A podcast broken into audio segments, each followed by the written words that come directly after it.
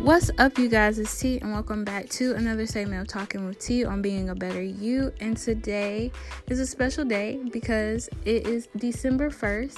So I am starting Podmas. So that means that I'm going to be coming to you with an episode every day this month just to celebrate Christmas and to do something different, I guess.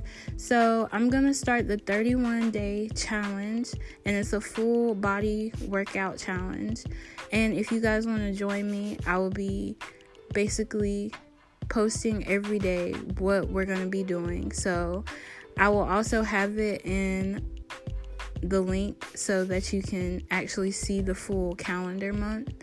Um, but I want to give it to you auditorily too, just to, you know, hold myself accountable and hopefully help you guys out as well if you don't like, you know, go to the description box and look at it.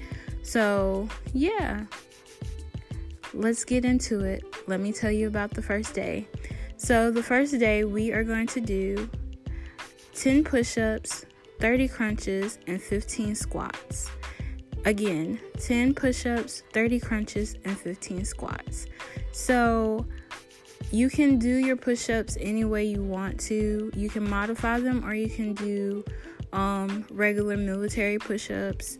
It just depends on your body type and how you feel. You know your body better than anybody knows your body. So just do what's comfortable for you. The same with your crunches and the same with your squats. You don't have to bend all the way down to do a squat. You can do a light squat if you know that you have like bad knees or something. But these are full body workouts that you can do for the first day, which is today. I've already done them and I feel pretty good about it. So, yeah, hopefully you guys can join in and do it with me as well. I'd really appreciate it. Um, so I'll be back tomorrow with the next workout routine. We're just going up every day and just increasing our strength because we want to go into the new year strong. So I'm going to try to keep you guys motivated as well as myself.